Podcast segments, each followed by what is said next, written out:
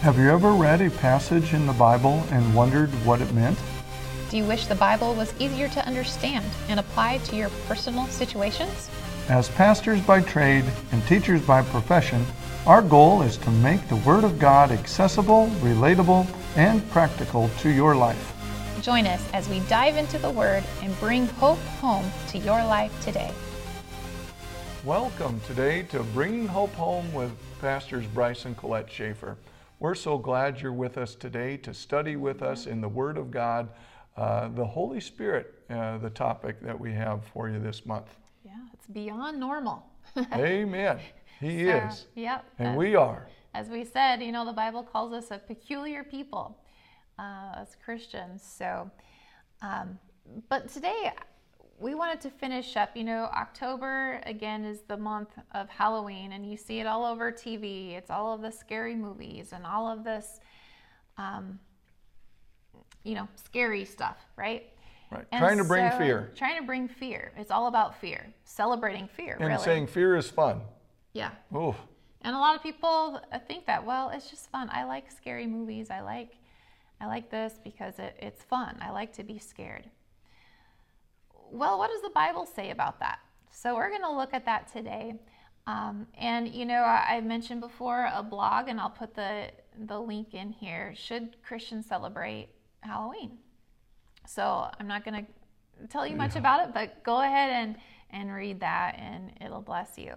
So, but we want to get back started in uh, John chapter 14 and in verse 27. Let's it- pray. I'll, Oh, I'll yeah, pray. let's pray. Let's pray, and then I'll let you get into what you have. Lord Heavenly Father, today we just give it over to you. Our time, our talent, and our our our tithe, our just who we are, our resources to you. And as we set aside these next 10 minutes for you, Lord, may we have illumination and revelation from the Word of God in our life and how we are to apply it to our home, our life, and bring hope, help, and healing right where we're at. In Jesus' name, amen. Amen. All right. Well, in verse 27 in chapter 14, it says, Peace I leave with you, my peace I give to you, not as the world gives, do I, uh, do I give to you. Let not your heart be troubled, neither let it be afraid. Amen. Okay, and we see over and over and over in the Bible when um, something was about to happen, you had faith working, you heard, Fear not. Either Jesus was saying it, an angel appeared, an angel appeared to Mary and said, Fear not. Right? Um, over and over, it was Yeah. fear not. Joshua and Caleb said, Fear not, let's take this land. let's take this land. So here's what you need to understand is that fear and faith are opposites. Okay? We can't operate in faith and fear at the same time. Right. They operate the same way.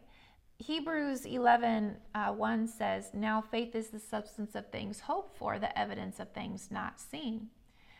Well, you could say fear is the substance of things um, suggested, Mm-hmm. the evidence of things not seen. It comes Good. the same way.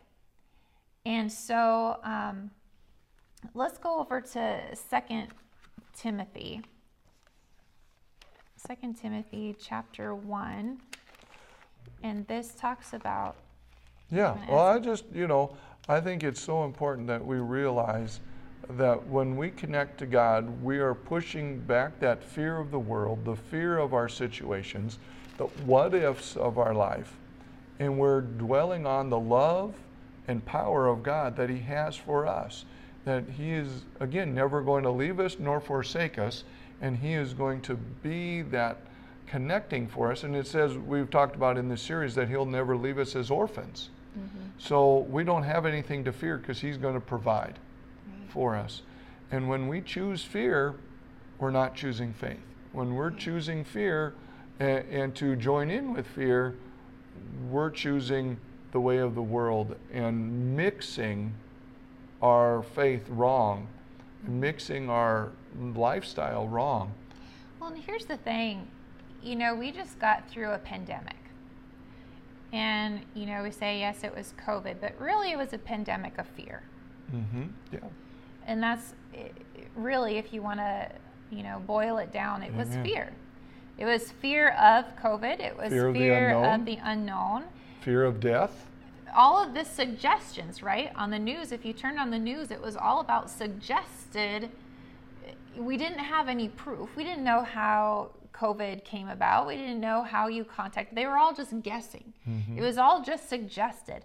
And so it was just fear. I mean, you could feel the fear. Nobody would raise their hand and say, Oh, that time was just so much fun. Right. It was exciting. No, fear wasn't exciting at all. It was lonely. It was Tormenting. tormenting. Anxiety went through the roof. Um, Depression. depression went through the roof. Suicides. That's not fun. That's not funny. Hopelessness is not fun. And that is what we're talking about with fear. It is not fun and it's not something to be entertained with. You say, well, fear of watching a scary movie, that's something different than um, fear This of isn't real. this isn't real. No, no, no. Fear works the same way. And we're going to see here, let's start in verse 6. We're in 2 Timothy uh, chapter 1, verse 6. It says, Therefore, I remind you to stir up the gift of God which is in you. Okay, we need to be stirring up that gift. Right. The Holy Spirit Spirit, the gift. the gift of the Holy Spirit, we're to be stirring him up, not anything else, not the spirit of fear, because who does the spirit of fear come from? We're going to read. I'm getting ahead of Uh-huh. myself here. Verse 7 For God has not given us a spirit of fear, but of power and of love and of a sound mind. God has not given us a spirit of fear, but of power and of love and of a sound mind. Now, I don't know about you, but I don't want anything that God doesn't have his signature on, Right. Because that means death. That means no life. right? And really, fear and death, you, that's tied together fear and death. Mm-hmm. Who is the author of fear? It's not God, because it says God does not give us a spirit of fear. He's not in any part of fear. Well, if God is not in it, who is the author of fear? Right. The devil. The devil. I don't want to entertain myself with anything remotely associated with the enemy. Because what comes off as entertainment, it, that's his way of kind of sneaking it. Mm. It's just dabbling, Yeah. it's just fishing, Right. right? Till it sticks. And the interesting thing here, if you re look at verse 7, it says, Fear stops the power in your life.